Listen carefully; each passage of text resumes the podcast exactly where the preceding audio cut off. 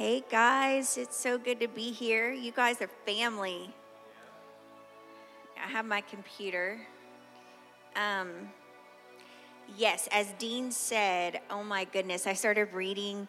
I read Transformation like several years ago, and then when I reread it, I was like, oh my gosh, this is this is my life right now. Um, we have just walked through a transition where we were senior pastors and leaders of a church.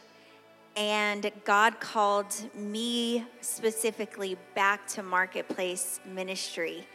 And, you know, growing up in that old, I'm going to just call it as it is. I'm really raw and real if you guys know me. But that old paradigm that is ministry or you know, it's like the marketplace is not full time ministry, but it really is. And I think even in my own journey, um, God has really just, that's just been my journey. When I was um, 28 years old, God gave me this vision to have a bridal business. And so we start the bridal business, and I'm like, in my own mind, right? Because I love how Ed talks about paradigms as lenses. So, in my lens, I was choosing career over ministry. And so I remember just starting that journey.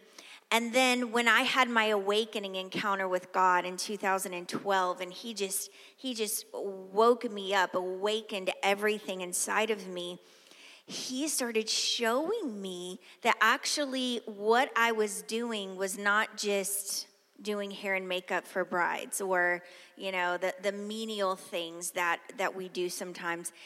It was actually my training ground for ministry.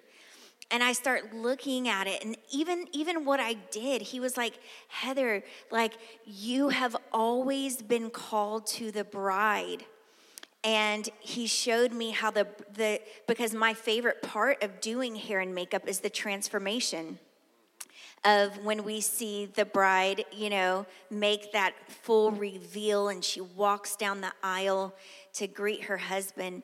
And he said, This is the whole time been mirroring what I've called you to do. And now I, I need you for my bride. And as he awakened my eyes, I began to see that everything that I did, every contact that I made, every everything was ministry.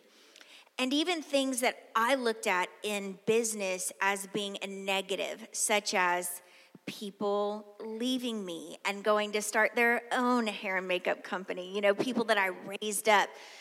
I would kind of at first look at that and I was like, they left me and I felt betrayed and and then God God began to show me through that process. He was like, Heather, look at all the women that you paved the way for to open their own business and all of the families that they feed now.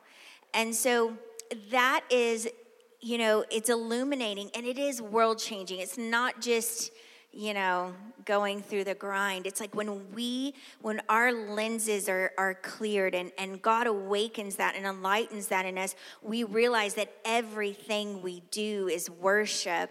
And I love, I loved rereading this book and um, just that reminder that we all need. So, about right when COVID started, maybe four months ago now, God called me back to Marketplace. Um, we have an opportunity to take over Saints and Sinners Bar on Bourbon Street, which you guys know is where God is pouring out his spirit, you know?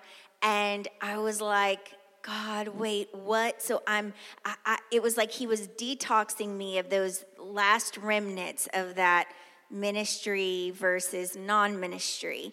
And he was like, no, this is going to establish something transformative in the city.